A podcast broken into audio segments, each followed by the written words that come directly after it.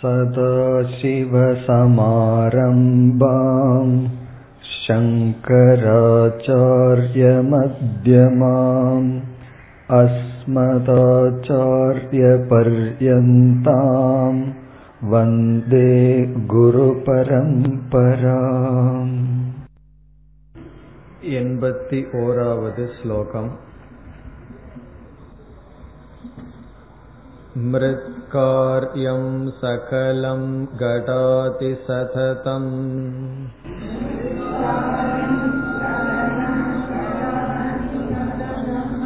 Min मृन्मात्रमेवाभितः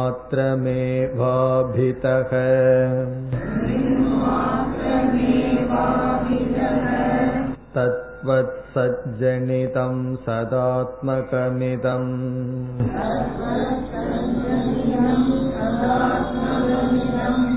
सन्मात्रमेवाखिलम्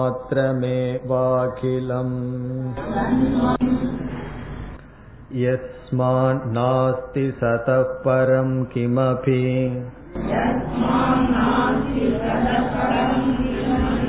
तत्सत्यं स आत्मा स्वयम् तस्मात् तत्त्वमसि प्रशान्तममलम्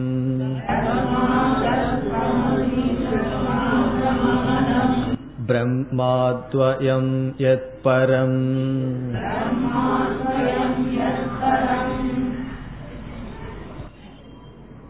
தது துவம் அசி என்ற மகா வாக்கியமானது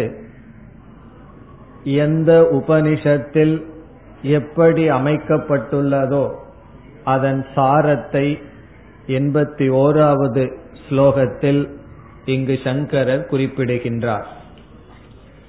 காரணம் ஜீவ ஈஸ்வர ஐக்கிய விசாரம் நாம் செய்து வருகின்றோம்.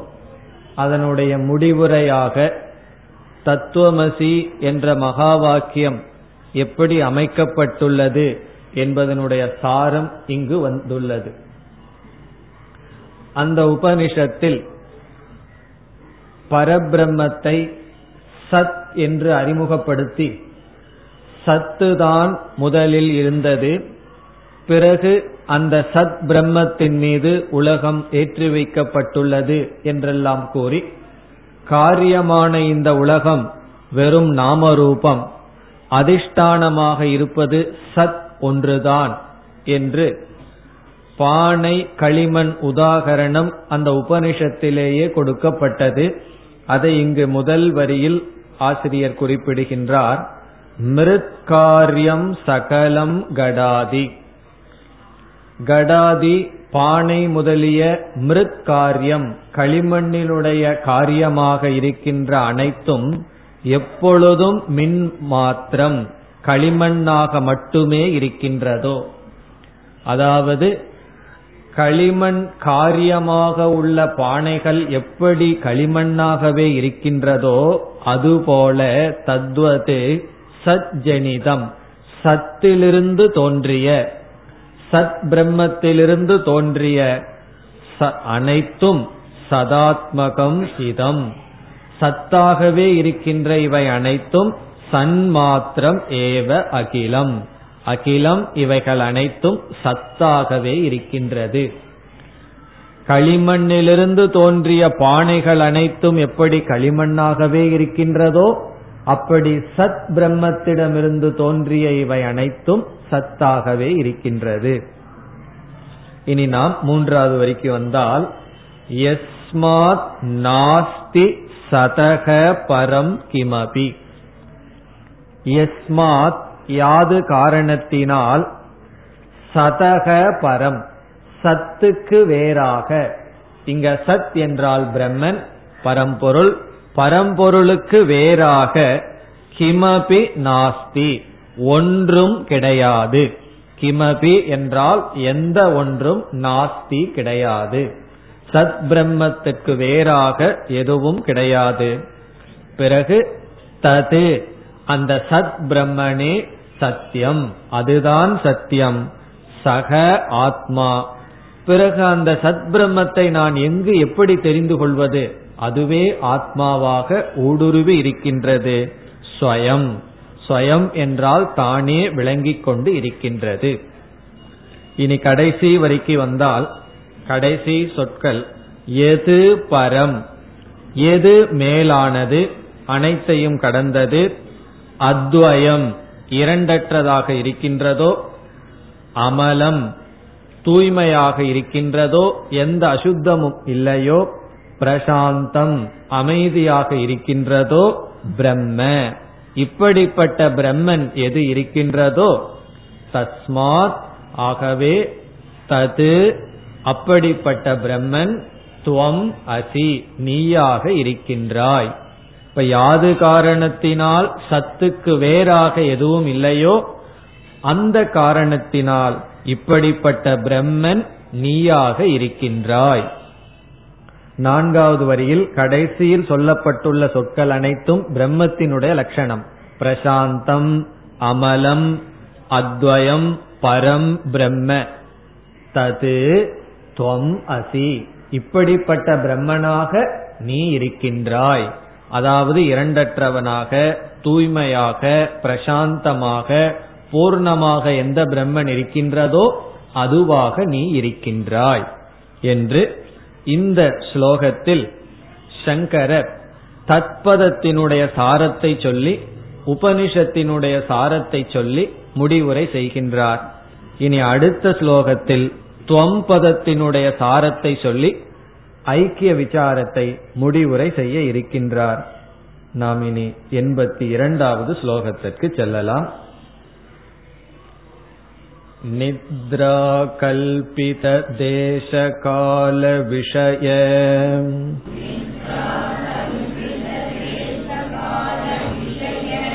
ज्ञात्राति सर्वं यथा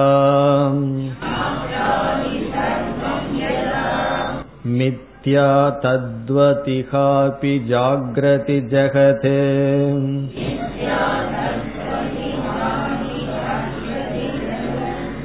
स्वाज्ञानकार्यत्वतः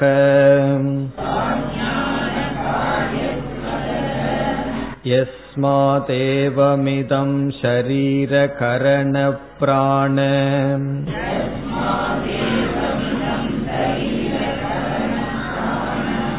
अहमाद्यप्यसते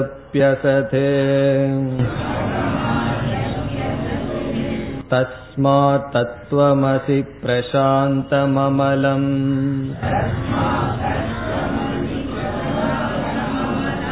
ब्रह्माद्वयं यत्परम्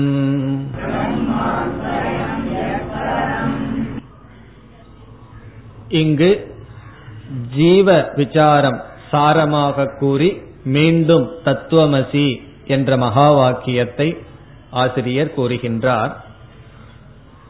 நித்ரா என்றால் உறக்கம். நித்ரா கல்பித. உறக்கத்தினால் கல்பிக்கப்பட்ட. உறக்கத்தின் காரணமாக. ஆழ்ந்த உறக்கத்தின் காரணமாக அதன் மையமாக கொண்டு கனவு உலகமானது கற்பிக்கப்பட்டுள்ளது. அது எப்படி பொய்யோ அப்படியே நினைவு உலகமும் என்று ஆசிரியர் கூறுகின்றார். கனவை உதாரணமாக சொல்லி அதுபோல் இந்த அவஸ்தையும் ஜாகிரத அவஸ்தையும். ஆகவே நித்ரா கல்பித. நித்ரா என்றால் இங்கு அஜானம் அஜான ஆழ்ந்த உறக்கம் அதனால் கல்பிக்கப்பட்ட தேச கால விஷய ஞாத்ராதி. இதெல்லாம் கனவில். கனவில் ஒரு தேசமானது கற்பிக்கப்பட்டுள்ளது. இடம்.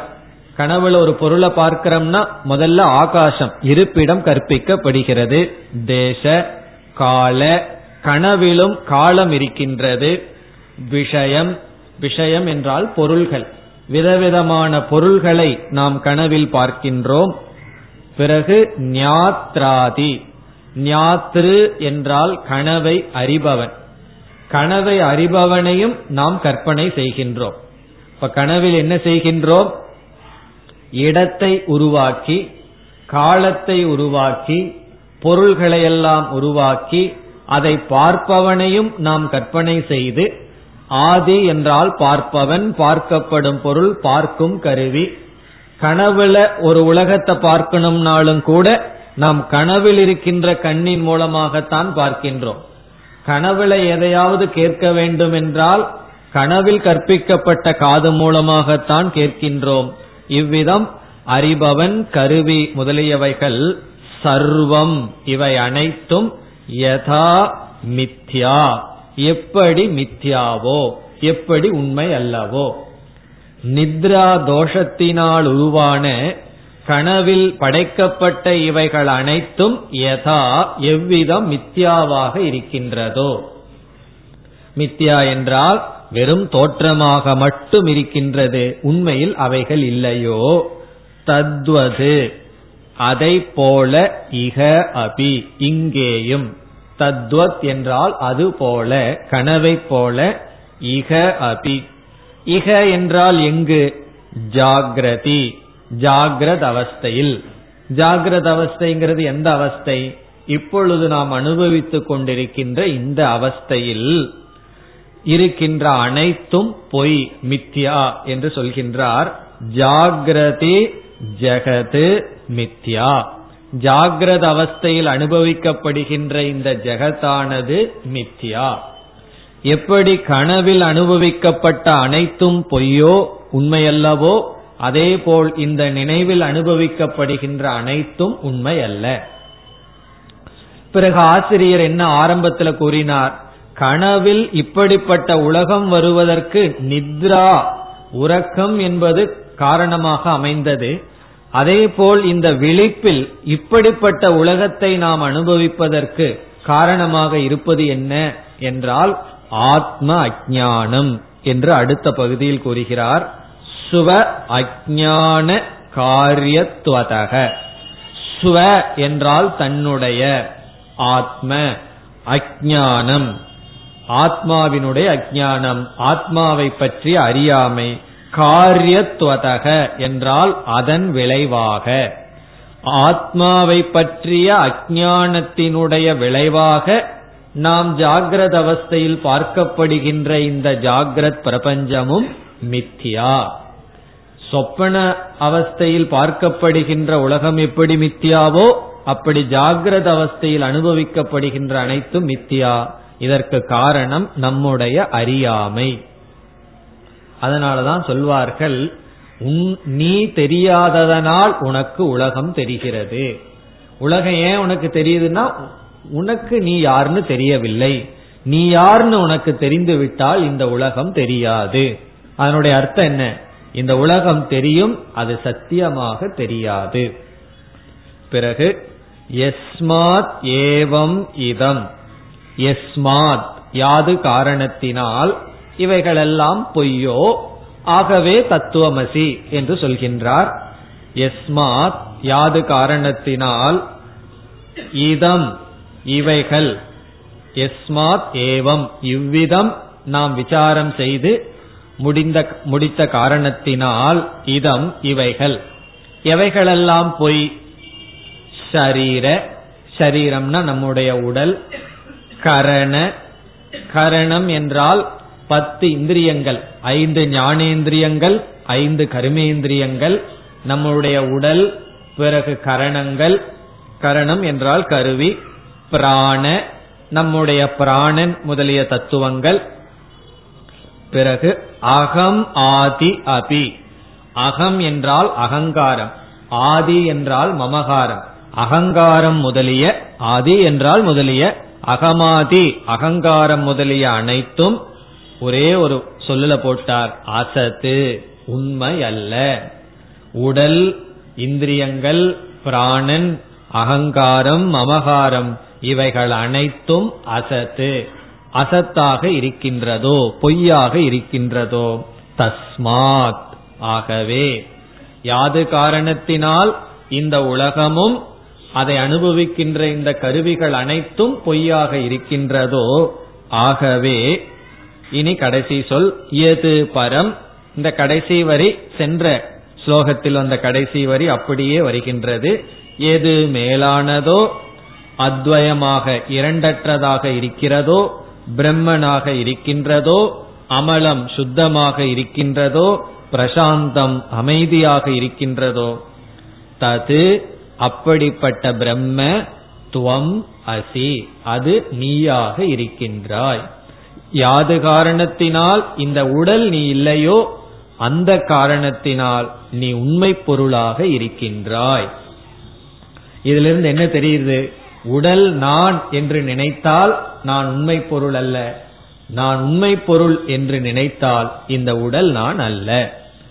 என்று இந்த எண்பத்தி இரண்டாவது ஸ்லோகத்துடன் நாம் தது துவம் அசி என்ற மூன்று சொற்களில் அசிபத விசாரத்தையும் முடிக்கின்றோம்.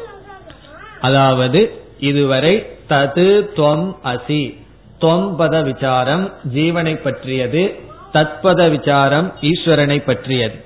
பிறகு இறுதியில் இந்த இருவருக்குள்ள சம்பந்தம் அது அசிப்பத விசாரம்.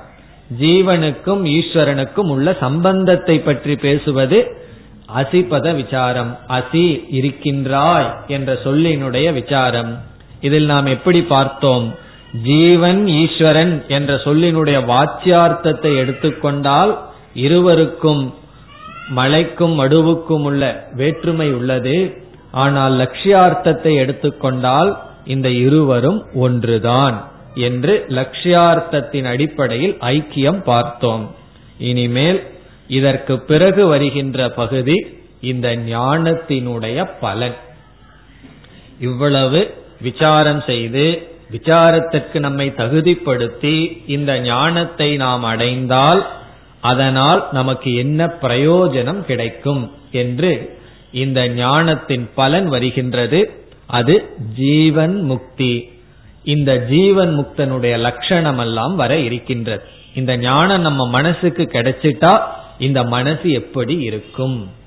இப்ப மனசு எப்படி இருக்கின்றது? ஞானத்திற்கு முன்னாடி அது நமக்கு தெரியும். பிறகு இந்த ஞானம் வந்துட்டா மனதில் என்ன மாற்றம் வரும்? நாம எப்படிப்பட்ட மனதோடு இந்த உலகத்தில் விவகாரம் செய்வோம்? எப்படிப்பட்ட மனதை நாம் அடைவோம்? என்று ஜீவன் முக்தியினுடைய விளக்கம் வரும்.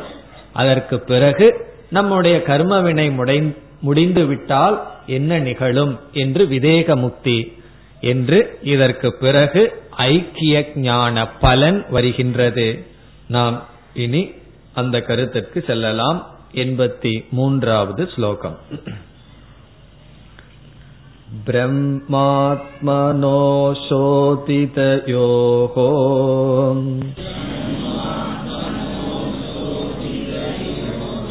एकभावावगाहिनी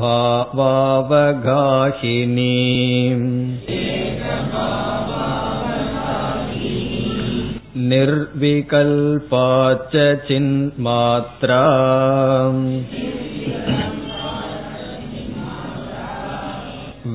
वृत्तिप्रज्ञेति कथ्यते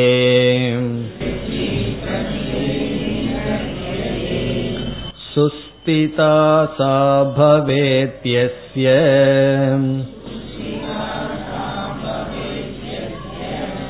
जीवन्मुक्तः स उच्यते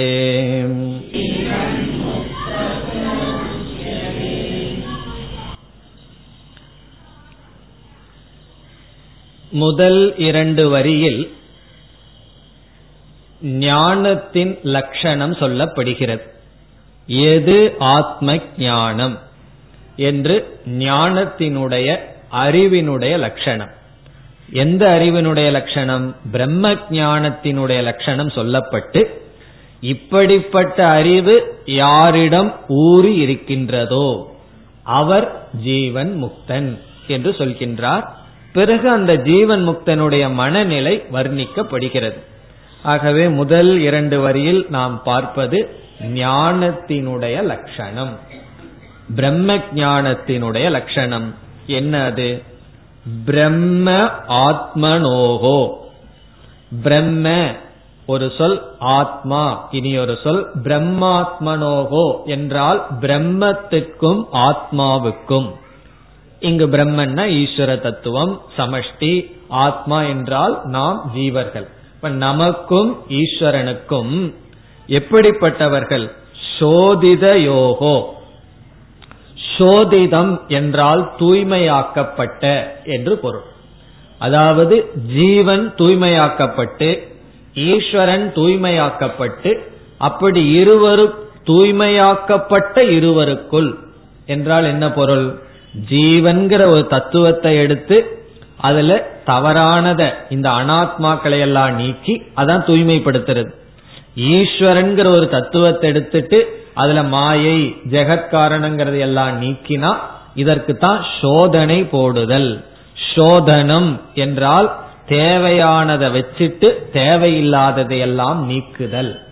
அப்படி நீக்கப்பட்ட ஜீவனிடமும் ஈஸ்வரனிடமும் நீக்கப்பட்ட அம்சம் எல்லாம் நீக்க வேண்டியதெல்லாம் நீக்கி எடுத்துக்கொள்ள வேண்டியதை மட்டும் எடுத்துக்கொண்டு இதனுடைய பொருள் என்ன? லட்சியார்த்தத்தை எடுத்துக்கொண்டு இப்ப பத சோதனம் என்றால் ஒரு ஜீவனை எடுத்துக்கொண்டு அதை ஆராய்ச்சி செய்து அதுல எது சத்திய அம்சம்ங்கிறத மட்டும் எடுத்துட்டு அதை நீக்குவது என்பது சோதனம்.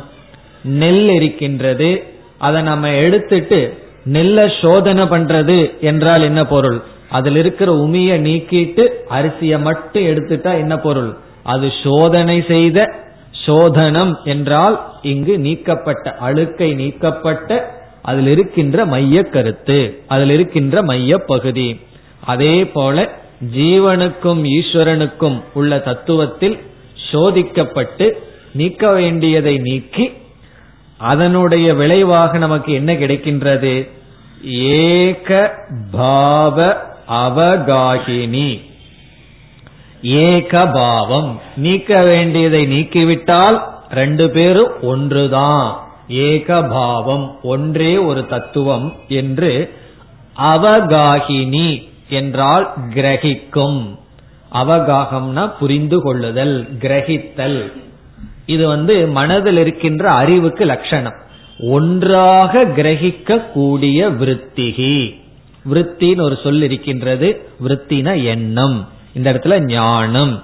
இந்த ஞானத்துக்கு லட்சணம். இந்த ஞானம் என்ன எதை கிரகிக்கின்றதாம்? ஜீவனுக்கும் ஈஸ்வரனுக்கும் உள்ள ஏகபாவத்தை கிரகிக்கின்றது. இப்பொழுது ஞானம் எதை கிரகிக்கின்றது?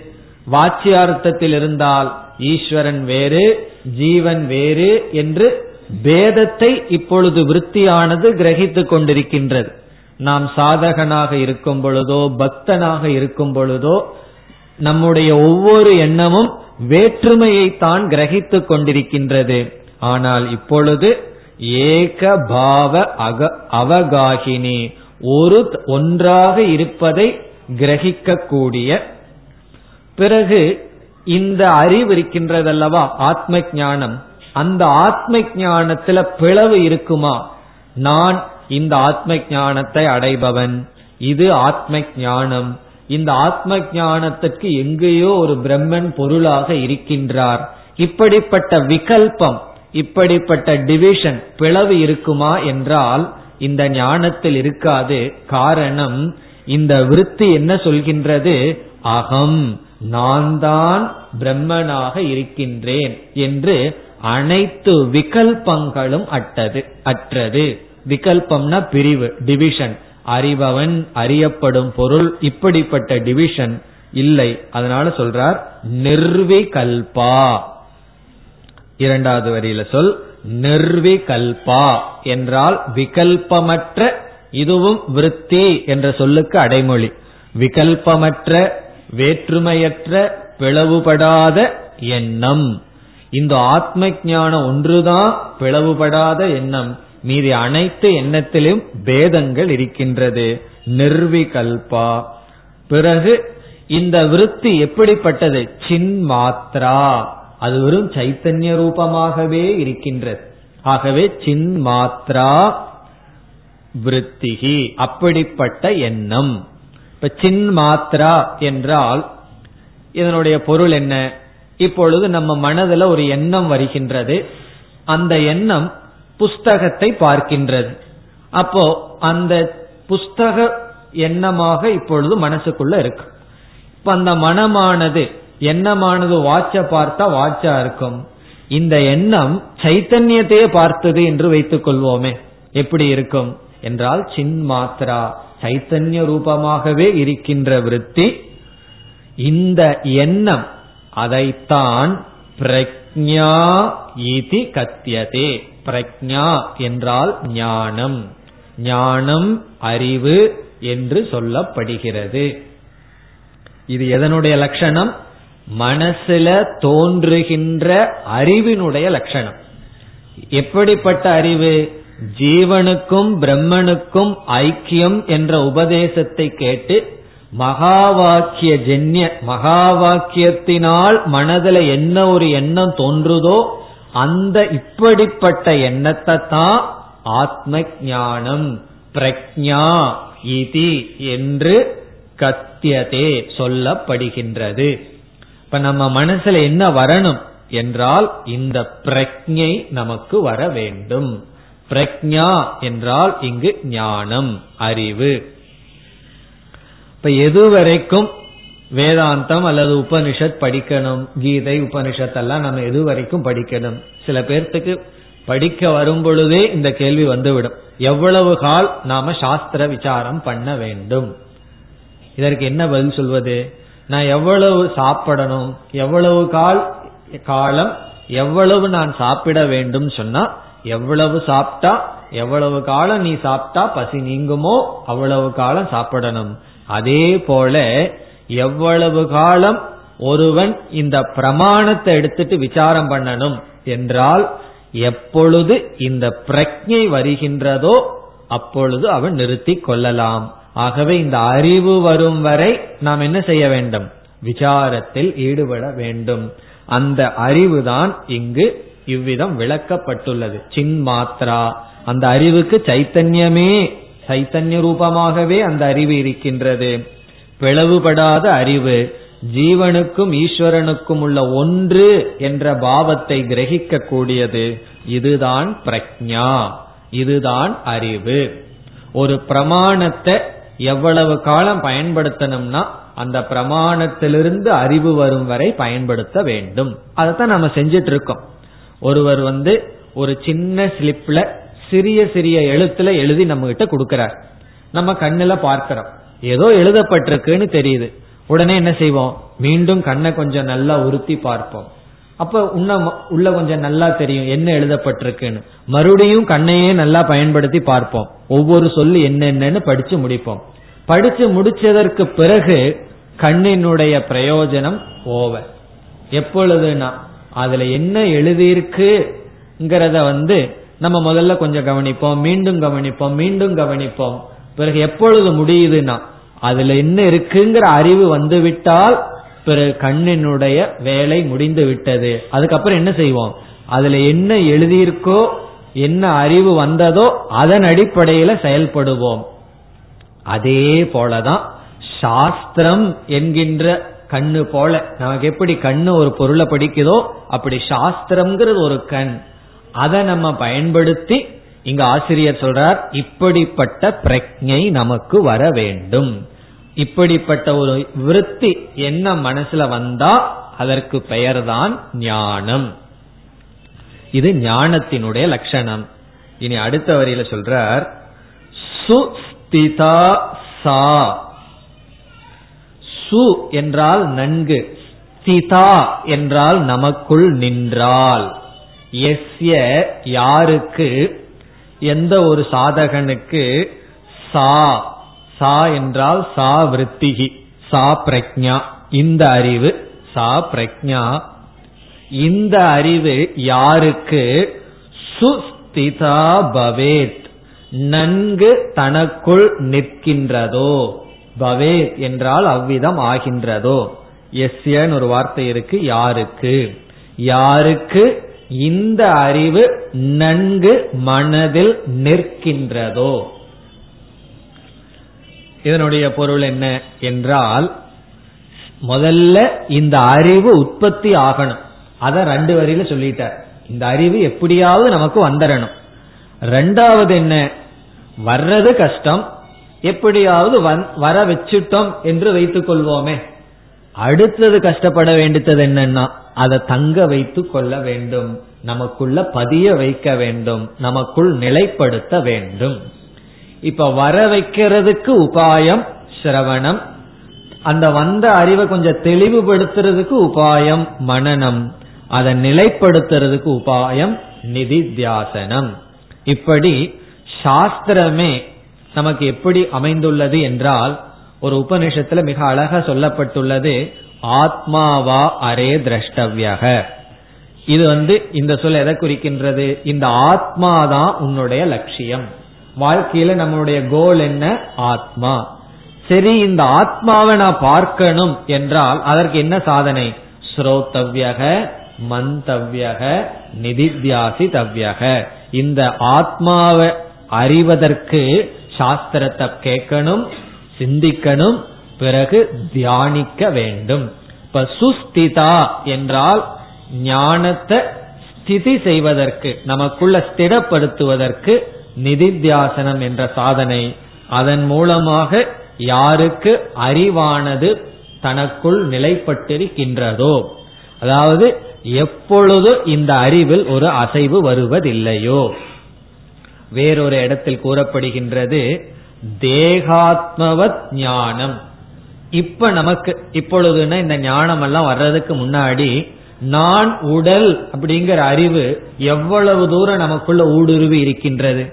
நான் இந்த மனிதன் இந்த சரீரத்துடன் கூடியவன்கிற அறிவு இப்ப எப்படி ஊறி இருக்கின்றதோ அப்படி நான் ஆத்மா என்ற அறிவு ஊறி இருக்க வேண்டும். அப்படி யாருக்கு உள்ள ஊறி இருக்கின்றதோ சக ஜீவன் முக்தக உச்சதே அவன் ஜீவன் முக்தன் என்று அழைக்கப்படுகின்றான். இப்ப யார் ஜீவன் முக்தன்? யாருக்கு அவன் ஜீவன் முக்தன் என்று சொல்லப்படுகின்றான்.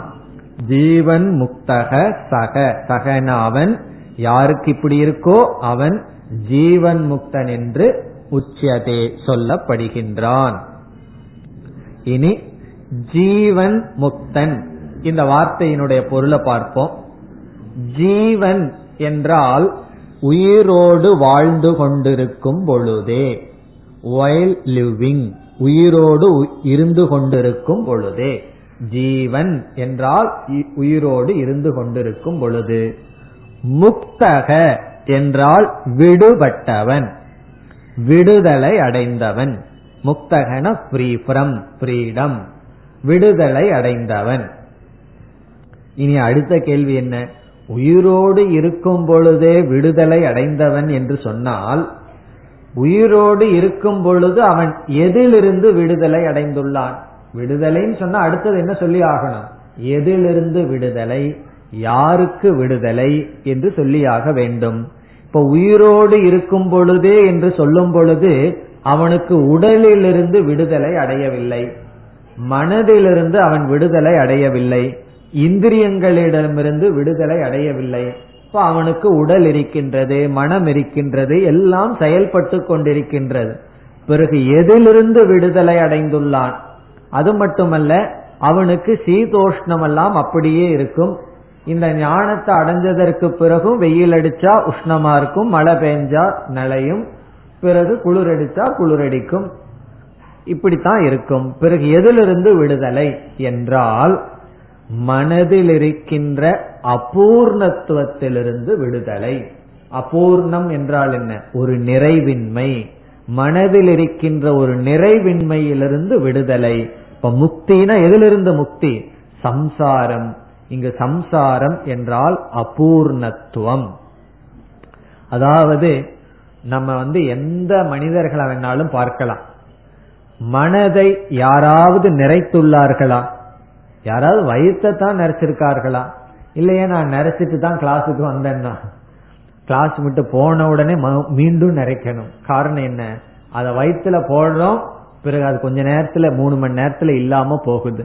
இப்ப வயிறினுடைய தன்மை என்னன்னா அதை வந்து நிறைக்க முடியாத ஒரு ஒரு பெரிய பாத்திரமா இருக்கு. வேற எல்லா எந்த பாத்திரத்திலையும் நிறைச்சிடலாம். ஆனா வயிறுங்கிற பாத்திரம் எப்படின்னா நிறைக்கிறோம். தற்காலிகமாக நிறைக்கிறோம். அதே போலதான் நம்ம மனசும். ஒரு பொருள் மீது ஆசைப்படுது. உடனே என்ன பண்றான் ஆசைன்னு வந்த உடனே வயிறு எப்படி காலியா இருக்கோ அது போல மனசு காலி ஆயிடுதுன்னு அர்த்தம். உன்னா அந்த ஆசை பொருளை போட்டோம் போடுறோம். கொஞ்ச நேரத்துக்கு நிறைஞ்சிருக்கு. மீண்டும் வேறொரு ஆசை வந்துடுது அப்படின்னு என்ன? மனசுக்கு பசி வந்துடுதுன்னு அர்த்தம். இவ்விதம் என்ன ஆயிட்டு இருக்கு மனதை நிறைக்க முடியாமையே இருந்துட்டு இருக்கு அதான் பகவான் படைச்ச பெரிய அதிசயமான ஒண்ணுல பெரிய பெரிய அதிசயம் என்ன தெரியுமோ? இந்த நம்முடைய மனம். நிறைக்க முடியாத மனம். ஆனா அப்பப்ப நிறைஞ்ச மாதிரி ஒரு தோற்றம் நமக்கு இருந்து கொண்டு வருகின்றது. ஜீவன் முக்தன் யாருன்னா யாருனாலையும் சாதிக்க முடியாத ஒன்ன சாதிச்சுட்டான். என்னன்னா இப்படிப்பட்ட மனதை நிறைத்து விட்டான். அந்த மன நிறைவு மன குறைவிலிருந்து விடுதலை அது ஜீவன் முக்தி. நேரடியா சொல்லணும்னா மன நிறைவு எதிர்மறையா சொல்லணும்னா குறையிலிருந்து விடுதலை. இப்ப இவன் எதிலிருந்து விடுதலை அடைந்துள்ளான்? மன குறையிலிருந்து விடுதலை அடைந்துள்ளான். ஜீவன் முக்தக சக உச்சியதே. இனி இனி வருகின்ற ஸ்லோகங்களில் தொண்ணூறாவது ஸ்லோகம் வரை அந்த ஜீவன் முக்தன் இந்த உலகத்துல எப்படி விவகாரம் பண்ணுவான் அவன் எப்படி இருப்பான் என்று இந்த ஜீவன் முக்தனுடைய லட்சணம் வருகின்றது அவன் உயிரோடு இருக்கும் பொழுதே எப்படி எல்லாம் இருப்பான் என்று இனி கூறுகின்றார் அதை இப்பொழுது பார்ப்போம் எண்பத்தி நான்காவது ஸ்லோகம் यस्य स्थिता भवेत् प्रज्ञा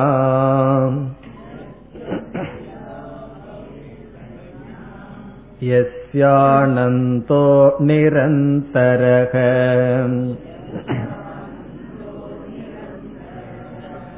प्रपञ्चो विस्मृतः प्रायः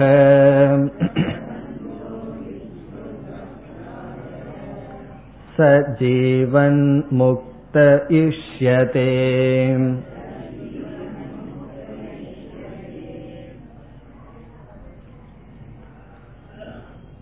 எஸ்ய ஸ்திதா பவேத் பிரக்ஞா எஸ்ய யாருக்கு பிரக்ஞா இந்த அறிவானது. எந்த அறிவு? ஏற்கனவே சொல்லிவிட்டார். ஜீவ பிரம்ம ஏக அவகாகினி. ஜீவனும் பிரம்மனும் ஒன்று என்கின்ற இந்த பிரக்ஞா யாருக்கு? ஸ்திதா பவேத். ஆசிரியர் இதை கொஞ்சம் வலியுறுத்துறார். நான் இவ்வளவு வருஷமா சாஸ்திரம் எல்லாம் படிச்சனே அறிவு ஏதோ வந்த மாதிரி எனக்கு தெரியுது. ஆனா ஜீவன் முக்தனுடைய லட்சணம் மட்டும் எனக்கு இல்லையே. ஜீவன் முக்தனுக்கு என்ன லட்சணம் சொல்லி இருக்கோ அது இல்லை. ஆனா அறிவு வந்திருக்கே. என்றால் அதையும் சொல்ல போறார் அப்ப அறிவு வரவில்லை என்று பொருள். அப்படியே வந்திருந்தாலும் உனக்குள்ள நிக்கல. வந்து வந்து போயிட்டு இருக்கு எவ்வளவு வேகமா வருதோ அவ்வளவு வேகமா உன்னை விட்டு போயாச்சுன்னு அர்த்தம். இங்க சொல்றார் ஸ்திதா அது நிற்கின்றதோ அது நமக்குள் இருக்கின்றதோ.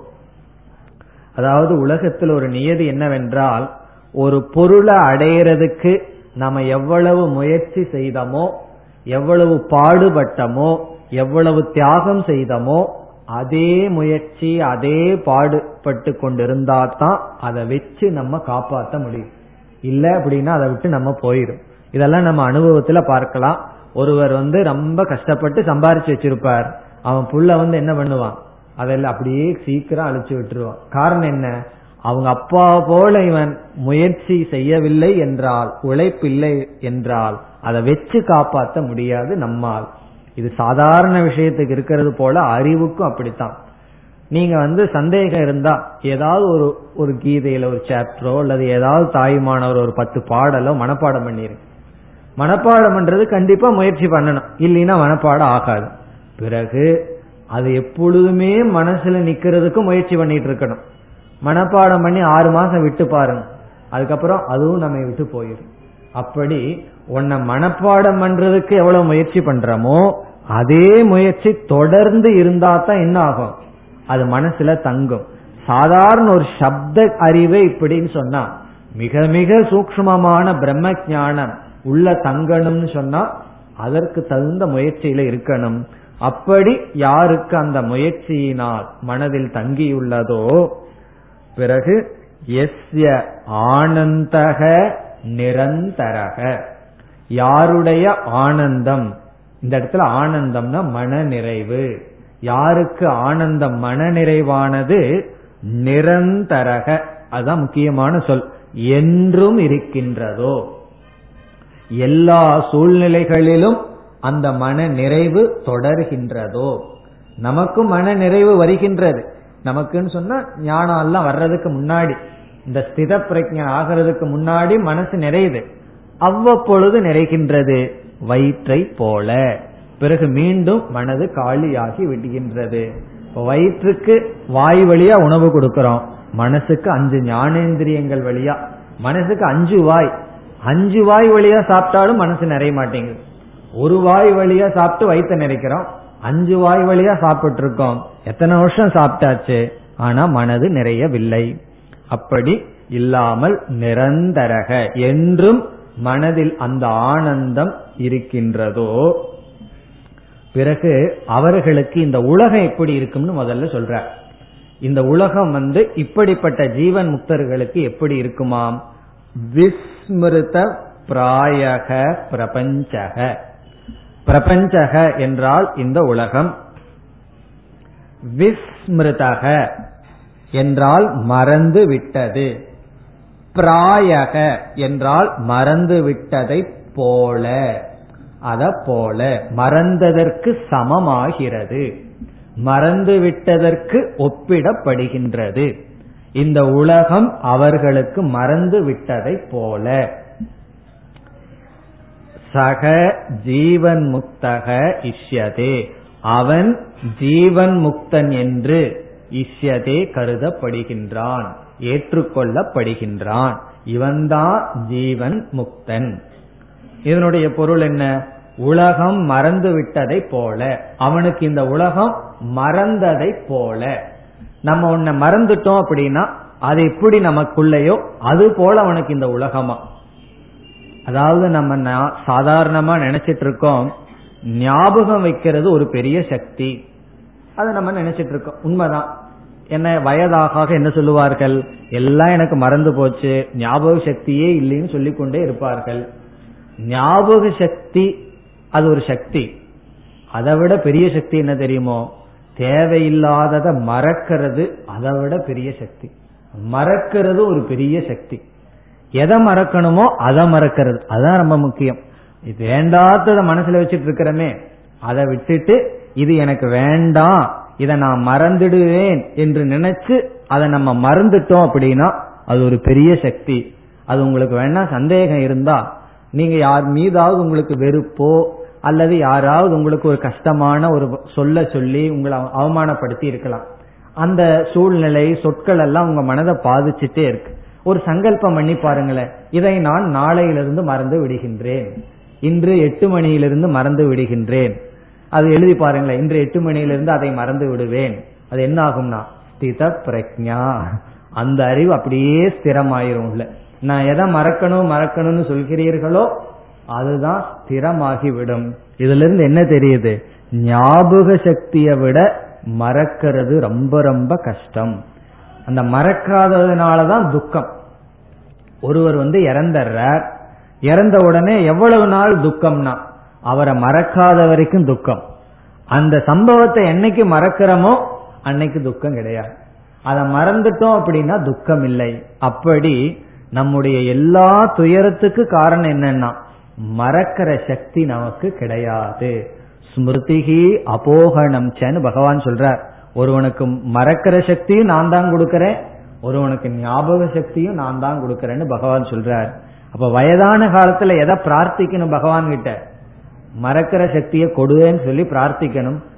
அதாக வந்ததுன்னா சந்தோஷப்படணும். பகவான் வந்து மறக்கிற சக்தியை கொடுத்திருக்காருன்னு. இப்ப என்ன என்ன புலம்புகிறார்கள்? மறந்து போகுதே மறந்து போகுதேன்னு புலம்புகிறார்கள். நல்லது தானே? போக வேண்டியது போக வேண்டியது தானே? எரைஸ் ஆகிட்டு இருக்கிறது நல்லது தானே?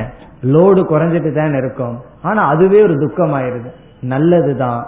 ஆகவே இந்த ஒரு அறிவோடு இருந்தா வயோதிகம்ங்கிறது ஒரு மாலையை போலன்னு சொல்லுவார்கள். நம்ம அப்படியே எடுத்துக்கிறோமா? எனக்கு வயது ஆகணும்னு சொல்லி நம்ம எடுத்துக்கிறோமா?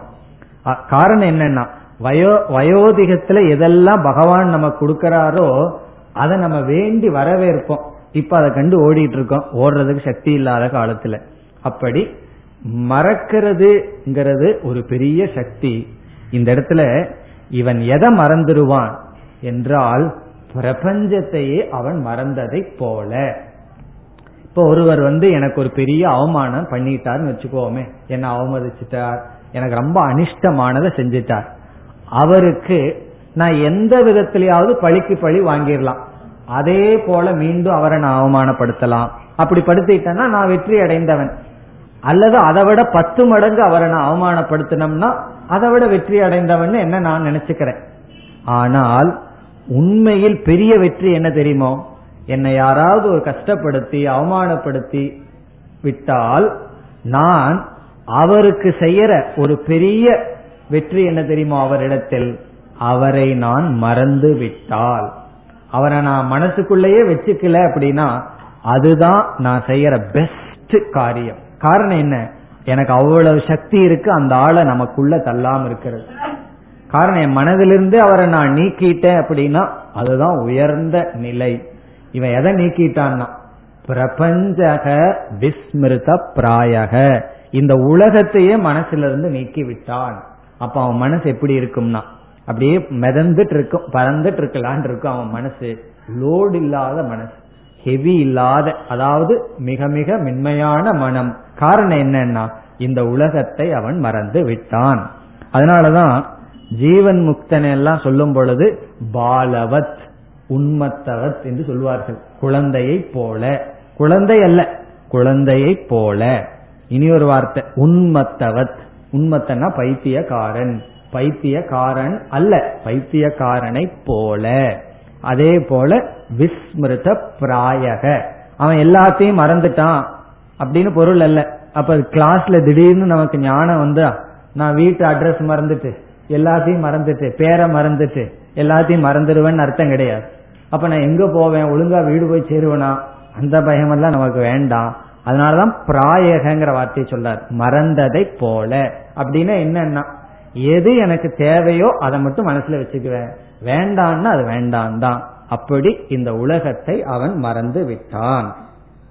காரணம் என்ன? இந்த வர இந்த வரி உங்களுக்கு நல்லா புரியணும்னா மறக்காததுனாலதான் நம்ம துக்கப்படுறோன்னு நல்லா உணரணும்.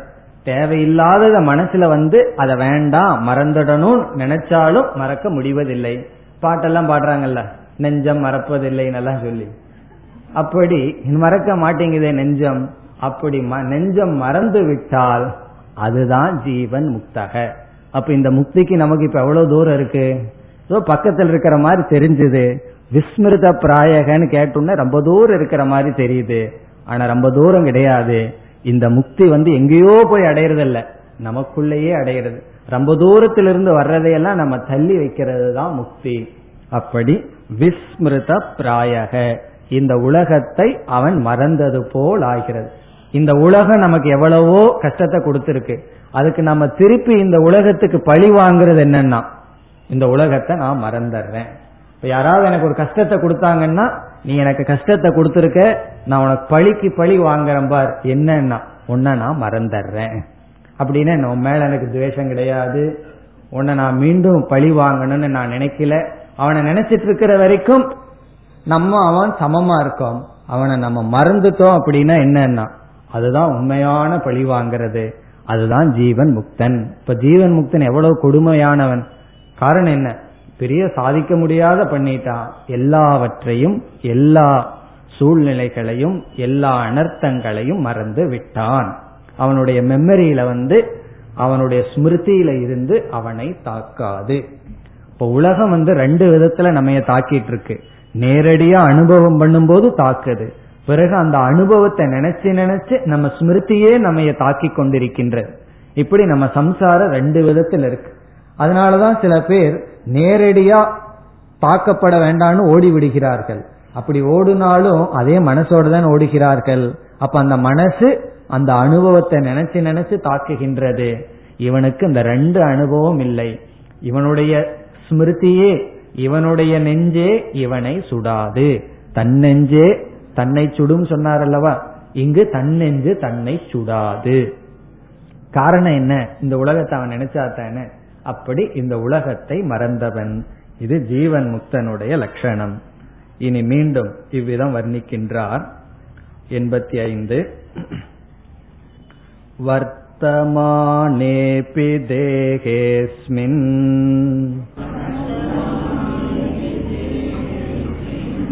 चायावतनुवर्तिनी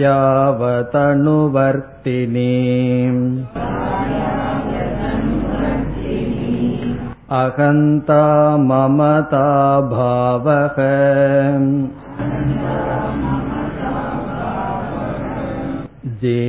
जीवन्मुक्तस्य लक्षणम्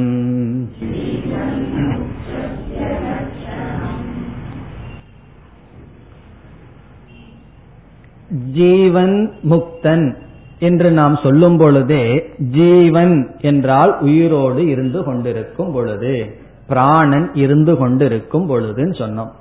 அப்பொழுது அவனுக்கு உடல் இருக்கின்றது மனம் இருக்கின்றது பிராணன் இருக்கின்றது இவைகளெல்லாம் செயல்பட்டு கொண்டு இருக்கின்றது பிறகு ஜீவன் முக்தனாக இல்லாதிருக்கும் பொழுது இவைகளெல்லாம் இருந்தது. இப்பொழுது இவைகளெல்லாம் இருக்கின்றது. இரண்டுக்கும் உள்ள வேறுபாடு என்ன? என்றால் ஜீவன் முக்தன் ஆனதற்கு பிறகு இவனுடைய உடல் மனம் இந்திரியங்களை எல்லாம் ஒரு நிழலுக்கு சமமாக அவன் பார்ப்பான். இதுவும் ரொம்ப ஒரு அழகான திருஷ்டி. ஒரு ஷேடோ போல நிழலை போல. இப்ப நம்ம போயிட்டு இருக்கோம் நம்ம போ நம்மளுடைய உடலினுடைய நிழல் ரோட்ல விழுந்துட்டு இருக்கு நல்ல தண்ணீர்ல விழுகுது. அசிங்கமான இடத்துல விழுகுது. நம்ம உடனே போய் வீட்டுல குளிப்போமா? என்னுடைய நிழல் எல்லாம் சாக்கடையில எல்லாம் பட்டு வந்துடுது. அதனால போனோடனே நான் குளிக்கிறேன்னு சொல்லுவோமான்னா செய்ய மாட்டோம். காரணம் என்ன? அது நான் அல்ல. ஆனாலும் அது என்ன பின்தொடர்ந்தே வந்திருக்கு. அதை விட்டுட்டு நான் வந்தேன்னா அதை என்ன பின்தொடர்ந்தே வந்தது நான் இருந்தா அது இருக்கும். நான் எந்த பக்கம் போறேனோ அந்த பக்கம் அது போயிட்டு இருக்கும் அப்படி என்னை விட்டு பிரிக்க முடியாது அது வருது. இருந்தாலும் நம்ம அறிவுல அதை பிரிச்சு வச்சுட்டோம். அது வேற நான் வேற. அதுக்கு வர்றது வேற எனக்கு வர்றது வேற. யாராவது நம்ம நிலையில முதிச்சாங்கன்னா நம்ம கோவம் வந்துருமா? அதை அடிச்சா அதை காரி துப்புறாங்கன்னு வச்சுக்கோமே நம்ம கோவம் வந்துருமா? வராது. காரணம் என்ன? அது வேறு நான் வேறு என்று சாயா என்றால் ஷேடோ சாயான்னு சொன்னா சமஸ்கிருதத்துல. வேற ஏதாவது லாங்குவேஜ்ல சாயா போயிட வேண்டாம். சாயா அப்படின்னா நிழல். சாயாவை போலன்னா. இந்த உடல் டீய போல சுயையா இருக்குமான்னா. இது வந்து நிழலை போல லைக் ஷேடோ இந்த உடல் வந்து நிழலை போல அவனை தொடருதான். இங்க ரொம்ப அழகா சொல்றார். நம்ம வந்து இந்த உடல் வந்து எப்படி நம்மைய தொடர்ந்து தானே அந்த நிழல் வந்துட்டு இருக்கு அப்படி ஞானிய தொடர்ந்து இந்த உடல் போயிட்டு இருக்கான் அவர் எங்கேயோ போயிட்டு இருக்கார் இந்த உடல் அப்படியே இழுத்துட்டு போறாராம். அப்படித்தான் ஒரு சாமி வந்து அமெரிக்காவுக்கு போனார்.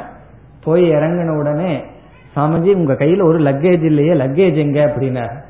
அதாவது சுமை ஏதாவது கொண்டு வரணும் இல்லையா? அவர் சொன்னாராம் இந்த உடல் தான் லக்கேஜ் இதை தூக்கிட்டு வந்திருக்கேன் போதாதா? அப்படின்னாராம்.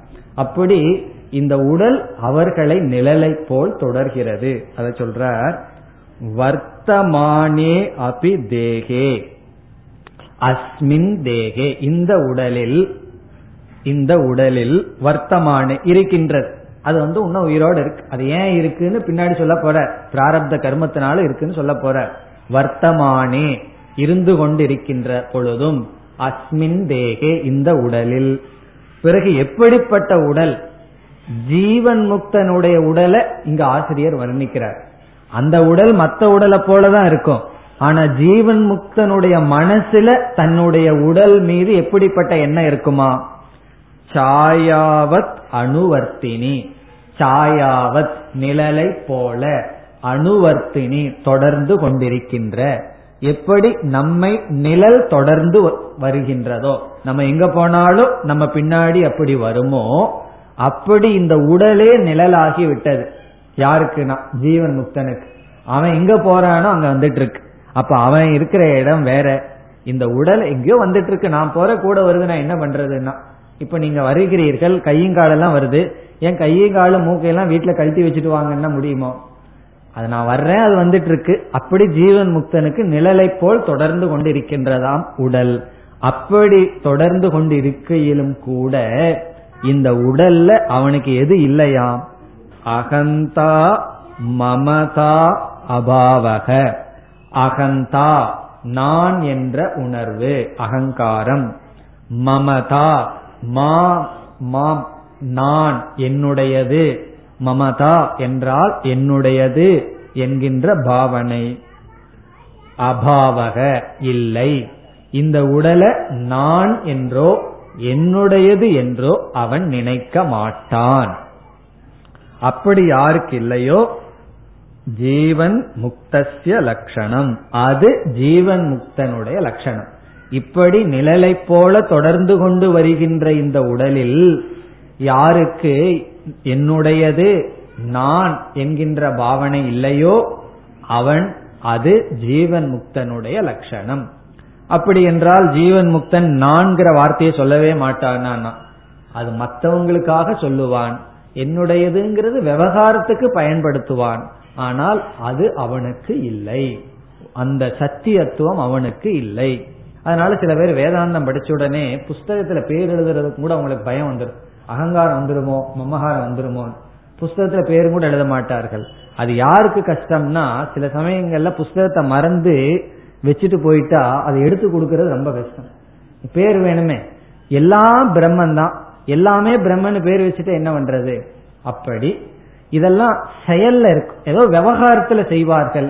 பிறகு அவர்களுக்கு அகங்காரம் மமகாரம் இல்லைன்னு எப்படி தெரியுதுன்னா அந்த புஸ்தகம் காணாம போனாலோ இனியொரு எடுத்துட்டாலோ துக்கம் அவருக்கு இருக்காது. அப்படி ஒரு பொருள் நம்ம பயன்படுத்துறதுல தவறு கிடையாது. ஆனா அந்த பொருள் அடிமையா இருக்கிறோமா இல்லையா? அதுதான் கேள்வி. இவர்கள் இவர்களை தொடர்ந்து உடல் போயிட்டு இருக்கு உடலை தொடர்ந்து இவர்கள் போகவில்லை. ஜீவன் முக்தன் இல்லாத சமயத்தில் என்ன ஆகுதுன்னா உடலை தொடர்ந்து இவன் போயிட்டு இருக்கான் கால் போன போக்கில் இவன் போறான். கண் போன போக்கில் போடுறான் போயிட்டு இருக்கான் இப்ப என்னன்னா கண்ணு காலெல்லாம் இவனை தொடர்ந்து வருது இவன் எங்க போறானோ அது உடன் வருகின்றது. அப்படியே மாறிவிட்டது. முன்ன உடல் பின் சென்று கொண்டிருந்தான். இப்பொழுது என்ன சொல்றார் ஆசிரியர்? இவன் பின்னாடி உடல் தொடர்ந்து வருகின்றது. எதை போலேனா? சாயாவத். அப்படிப்பட்ட உடலில் நான் எனது என்ற பாவனை அற்றவன். மீண்டும் ஜீவன் முக்தன் வர்ணனையை தொடர்கின்றார். பிறகு பார்ப்போம். ॐ पूर्णमधपूर्णमिधम् पूर्णात्पूर्णमुदच्छते पूर्णस्य पूर्णमादाय पूर्णमेवावशिष्यते ॐ शान्ति शान्ति शान्तिः